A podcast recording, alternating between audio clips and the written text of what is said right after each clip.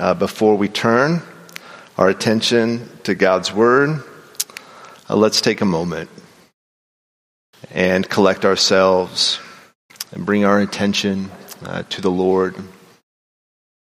I'll let us take a beat here and then I'll pray for us.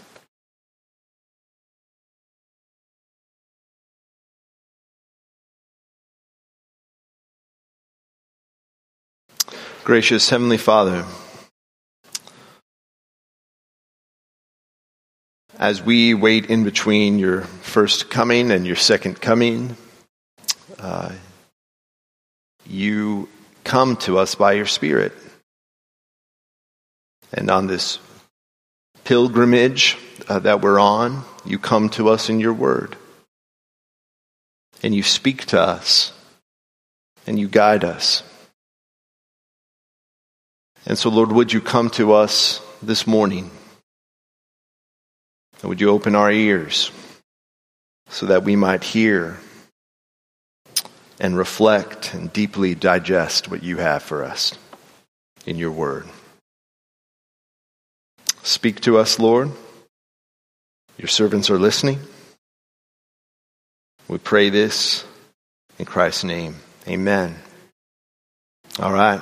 Our scripture text today comes from the Old Testament prophet Isaiah, the book of Isaiah. We're in chapter 64, and I'll be reading verses 1 through 9. So, Isaiah 64, verses 1 through 9.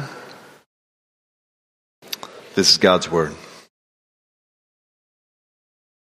Oh, that you would rend the heavens and come down, that the mountains might shake at your presence. As when fire kindles brushwood, and the fire causes water to boil, to make your name known to your adversaries, and that the nations might tremble at your presence. When you did awesome things that we did not look for, you came down, the mountains quaked at your presence. From of old, no one has heard or perceived by the ear no eye has seen a God besides you who acts for those who wait for him. You meet him joyfully who works righteousness, those who remember you in your ways. Behold, you were angry, and we sinned. In our sins we have been a long time. And shall we be saved? We have all become like one who is unclean, and all our righteous deeds are like a polluted garment. We all fade like a leaf, and our iniquities, like the wind, take us away. There's no one who calls upon your name, who rouses themselves to take hold of you. For you have hidden your face from us and have made us melt in the hand of our iniquities. But now, O Lord, you are our Father. We are the clay. You are the potter. We are all the work of your hand. Be not so terribly angry, O Lord, and remember not iniquity forever. Behold, please look, we are all your people. This is the word of the Lord. Thanks be to God. Sometimes to appreciate the light, one needs to spend some time in the dark. It's the reason why jewelers set a diamond against a black velvet backdrop to better see the brilliance of the jewel and to better appreciate its beauty. And perhaps that's why the old timers, when they were coming up with the lectionary, which is just the suggested texts that groups of Christians meditate on uh, each Sunday, perhaps that's why they chose this text to be read the second week of Advent. Perhaps it's because the only way one can appreciate the light of Christ is to see it against the darkness we often find in our world and in our own heart. The prayer of Isaiah is a prayer of someone in great need. They are in a mess. And as we'll find out, it's a mess of their own making. At the heart, it's a prayer for mercy, prayed by a nation in exile after the devastation of war, looking for God to remove their enemies and restore their fortunes once and for all. And throughout the generations, Christians during Advent have resonated with Isaiah's prayer. We've said, I get that. And we've taken it and we've made his words our own, giving voice to our deep longing for renewal. It begins with those haunting words. Oh, that you would rend the heavens and come down. There's a visceral need for God expressed here. The need is immediate. The situation is dire. He's saying, tear a hole in the sky if you have to, Lord. You might think of it like this. When the house is on fire, you don't want the firemen to be fuddling around with the keys. You come to the door and you bust it in. Burst into our world, Lord. Remove all the barriers separating us from your deliverance. Bust them down. Come onto the scene. The place is on fire. Rent the heavens and come down. Isaiah goes on to say, that the mountains might shake at your presence. As when fire kindles brushwood and fire causes water to boil, to make your name known to your adversaries, that the nations might tremble at your presence. He's saying, come down because when you come down, things change. Like right now, the world is like water, but you could come down and make it boil with justice, with peace. You could put out the fire you could make our enemies tremble and shake. And then he says, You've done this type of thing before. Verse 3 When you did awesome things that we did not look for, you came down, the mountains quaked at your presence. And so he recalls and brings to mind the, the great works of God in the past. When the problems and sorrows and enemies of God's people seemed like big mountains that ended up quaking at his presence. Certainly, he's looking back to the, the Exodus when God acted surprisingly and decisively on behalf of those he loved. He's saying, we knew, we know you've done this type of thing in the past. Will you do it now? Will you rend the heavens? and come down? It's a question that many in our world are asking today. Maybe some of you. For others of us, we might need reminding that the house is on fire. Because for many of us, I imagine things are pretty swell. It's how I feel today. I woke up this morning and I used an automatic starter to start the car. It was warm, then I went in. Today I get to worship with God's people, celebrate some good deacons after the service, see a kid's basketball game and piano recital. Luckily, I'll light a candle tonight with my family and say a prayer before watching a lame Christmas movie. But I will do all those things, understanding that in the same world a family shivers on a street corner with no one to help them tonight. In the same world, an addiction overpowers and topples an already teetering life. A doctor is waiting to make a call on Monday morning with very bad news to someone.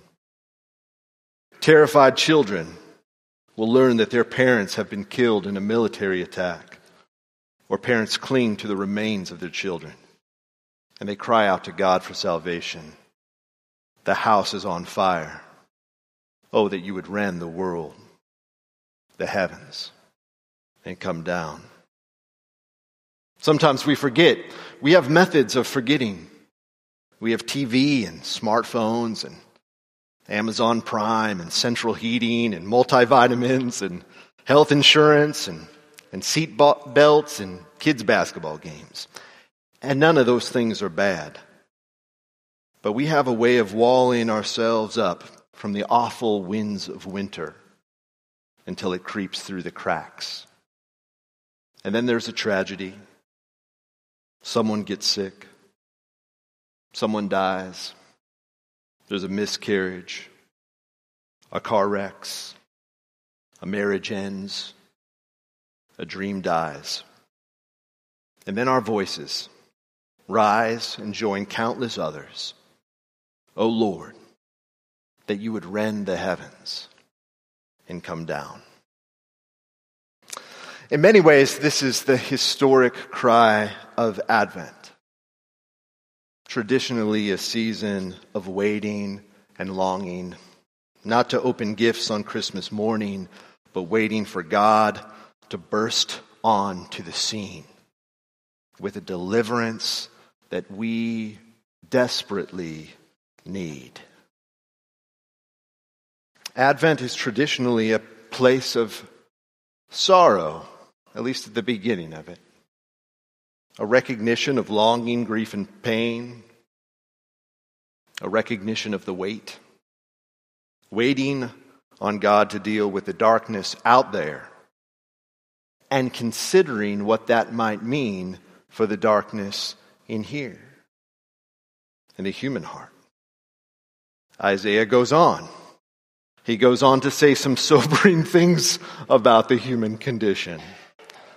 But it's interesting to consider his logic. Before I read it, will you follow me? He says, Lord, I want you to, to come on down, burst into the scene and set things right. But what does that mean for all that's unright in his own heart? In other words, he gets it. He says, I'm glad, God, for you to come down and set things right there in Arkansas or in Gaza or in Israel or in the White House or whatever.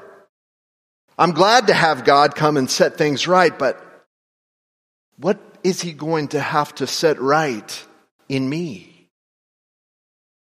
Verse 5 You meet Him who joyfully works righteousness, those who remember you in your ways. But then you sense a but. Behold, you were angry and we sinned. In our sins we have been a long time. And shall we be saved? We have all become like one who is unclean, and all our righteous deeds are like a polluted garment. We all fade like a leaf, and our iniquities, like the wind, take us away. There is no one who calls upon your name, who rouses themselves to take hold of you, for you have hidden your face from us and have made us melt in the hands of our own iniquities. That line gets me. Melt in the hands of our own iniquities. Isaiah looks into the darkness, and what he sees is his own reflection staring back at him. He looks in the broken waste around him, and he sees that his people are in a mess largely of their own making, melting in their own iniquities. To read Isaiah is to know that that's much of what his book has been about up to this point. Pointing out how Israel had put their hopes largely in chariots, horses, and political alliances. forgetting all the while to pay attention to the Prince of Peace through their God, pointing out the luxurious ways in which his countrymen lived while the poor and vulnerable wasted away.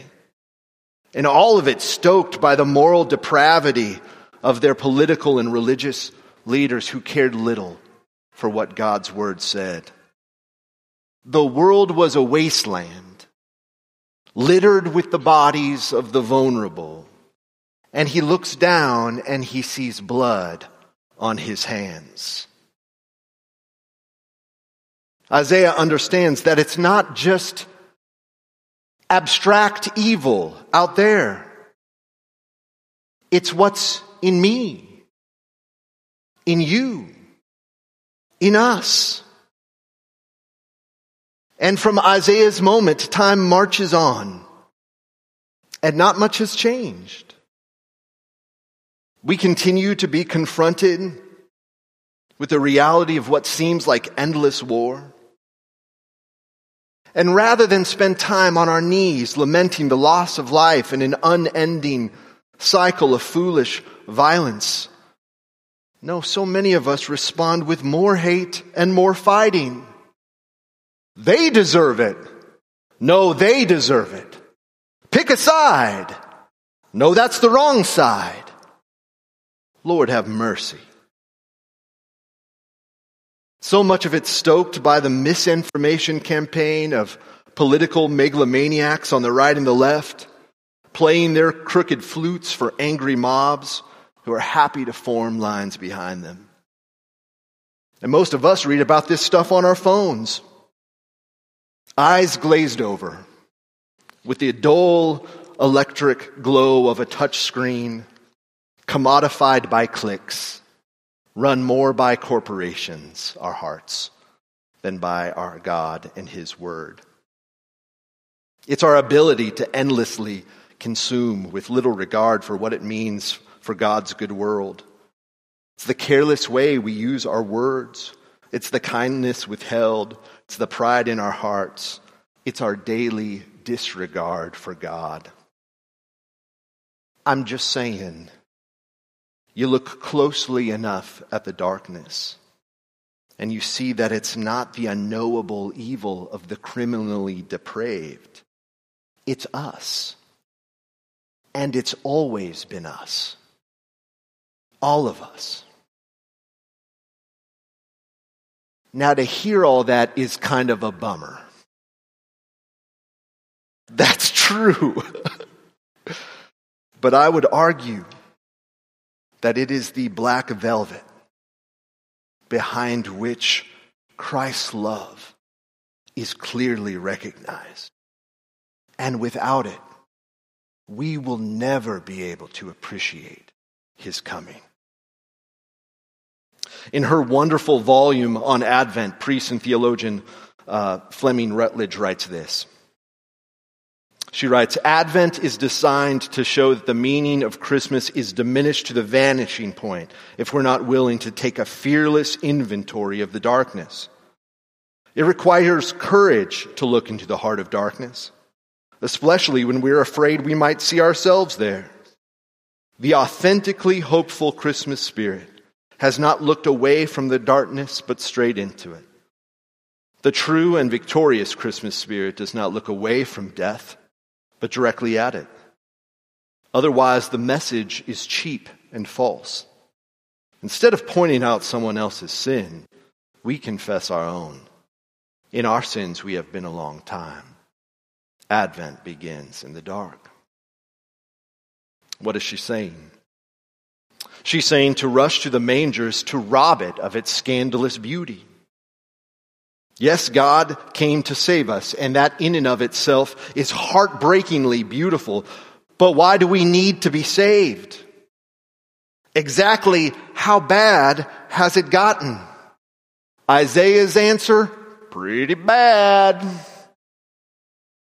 And so we peer into the heart of darkness. And we are invited to experience the tension that Isaiah experienced. How in the world will God come to end evil without ending us? And Isaiah didn't have an answer to that question. But he had enough faith and hope to believe that in the heart of his God, there just might be one. Verses 8 and 9.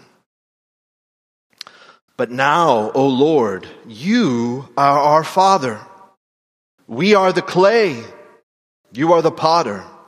We are the work of your hand. Be not so terribly angry, O Lord, and remember not iniquity forever. Behold, please look, we are all your people. So he anchored his hope in really three ideas. First, he said, God is our Father. And a good father will do anything for their children. Next, he says, God is an artist.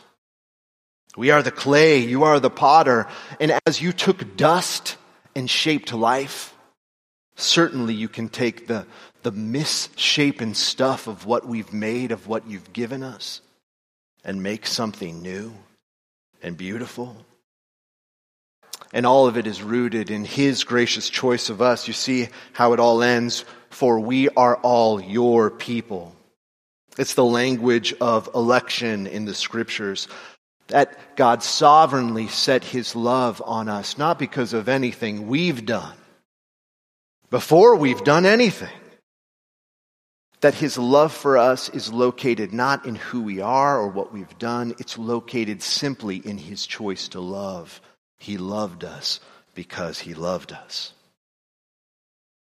So Isaiah didn't know what it would look like, but he was convinced that the Father artist choosing God would find a way. And so I go back. I missed a, a verse. I'd missed it on purpose. Verse 4, he says, From of old no one has heard or perceived by ear, nor eye has seen a God besides you who acts for those who wait for him. What a wonderful Advent verse. So much so, we're going to read it together. From of old, no one has heard or perceived by the ear, no eye has seen a God besides you who acts for those who wait for him. And God would act, but not in the way any way that Isaiah could have predicted. Because he came down, but he didn't rend the heavens. He didn't come on clouds of glory, soundtracked by victorious trumpets. He came to us blood streaked, as babies do, soundtracked by mothers' cries of pain and struggle, of lowing cows and buzzing flies. And as his earthly mother wrapped the newborn body in swaddling clothes, the heavenly Father wrapped the second person of the Trinity in our injured flesh and our broken story. The Word became flesh and dwelt among us, here to breathe our air, walk our sod feel our pain, heal our wounds. Most of all, he came to rob our sins and make us holy. He came as substitute and sacrifice to live a life of beauty so that he could give us a gift. His record, his life. And we gave him something in return. Our sin our injustice, and our darkness. He didn't rent the heavens. He rent himself and opened the doors of heaven to us forever. From of old, no one has heard or perceived by the ear. No eye has seen a God like this who acts for those who wait for him. And now we may see the, the wisdom of meditating on a prayer like this at Christmas. We place the jewel of the gospel against the backdrop of our situation and we let the thing shine And we sit and we ponder the great paradox of it all that we deserve judgment and yet nothing will separate us from the love of God in Christ Jesus. That though we all willingly participate in an awful heritage of sin and injustice and evil, and though our sin marks us out for judgment and condemnation and death, we will instead be justified, found blameless, and raised to everlasting life. This was the point of the prophets. And if we don't allow ourselves to remember that sin and the injustice and evil, if we fail to consider the soul crushing weight of it all, then we will make cheap the sentiment of salvation. It will become as plastic as ornaments, as empty and as dissolvable as sugar. If we rush to the nativity, to the singing angels and to the wise men, if we sing O Holy Night before we sing O Come, O Come Emmanuel, then we are likely to have a cozy Yuletide season, sure. But I doubt that our hearts will be devastated and overwhelmed by the beauty and the scandal of salvation.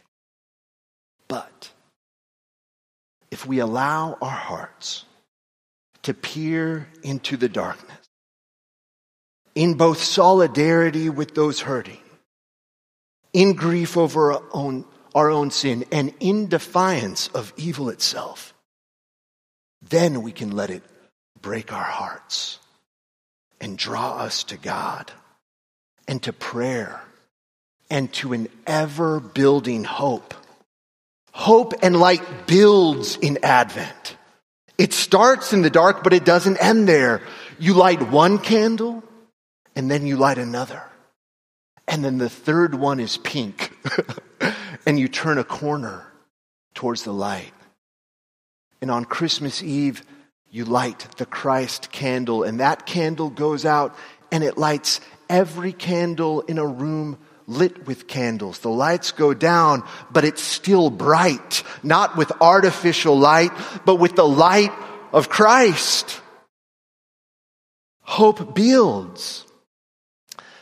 And so my gentle invitation to you, the church that I love, is to ask God what it would mean to allow your heart to hold that pain and that hope in the same place. If for only moments this season, to look into the world's hurt, to our own hurt, to the unanswered prayers, the tragedy we've seen, the way we've contributed to the mess. So that when Christmas Eve comes, we can hold those things before the resilient fire of Christmas. If we allow ourselves space to make room in our distracted hearts this Advent to acknowledge these things, then when we come into the room on December 24th, I imagine that our anticipation will have been stirred to a fevered pitch. And I can imagine ourselves then falling before the manger, hands and knees in the dirt and the manure, tear streaked faces broken down at the worship of a God who would stoop so low. Then our songs of hope will ring out through the sanctuary, not as nostalgic heart warmers, but as protest hymns against sin and death. We will see the glow of light in people's faces, people that we love, and we will remember that now they will live forever. And we will remember in the depths of our soul that He is no angelic cherub. He is more than a plastic lawn decoration. This is more than a charming church pageant. He is God with us in the long winter. God with us, Emmanuel. He's here to rob our sins and make us holy, the perfect Son of God. Holly Jolly Christmas is the soundtrack of everything in our lives. It crowds our calendars. And in all of it, we're being drawn away from the, subver- the subversive hope of Advent. And we're being drawn into a superficial half pagan par- parody of something ancient, mysterious, and beautiful. And don't get me wrong, I love secular Christmas. At the end of the day, I do. I love all the dumb movies. I listen to all the music. I even love that Paul McCartney song that's so annoying. Simply having a wonderful. I like that song. I am the pastor of Christmas. That is the official title. So celebrate it. I don't care about the pagan origins of Christmas trees or Yule log. I don't care what giant corporations put on coffee cups. Advent to me isn't about burning down our dearly loved traditions or trappings, but it is learning to redirect ourselves to something greater, something worthy of worship, something that lends significance to it all. And so we light our candles and we sing our songs and we wait for the God who acts for those who wait for him. Let me pray. Gracious Heavenly Father, thank you so much for the prayer of Isaiah and how he pulls no punches. Thank you how he so clearly and without reservation makes us grapple with the darkness in our world and in our hearts. And thank you, Lord, that you don't leave us there. Uh, but in peering uh, into the darkness, we have an opportunity to see the light that came into the world to end darkness forever.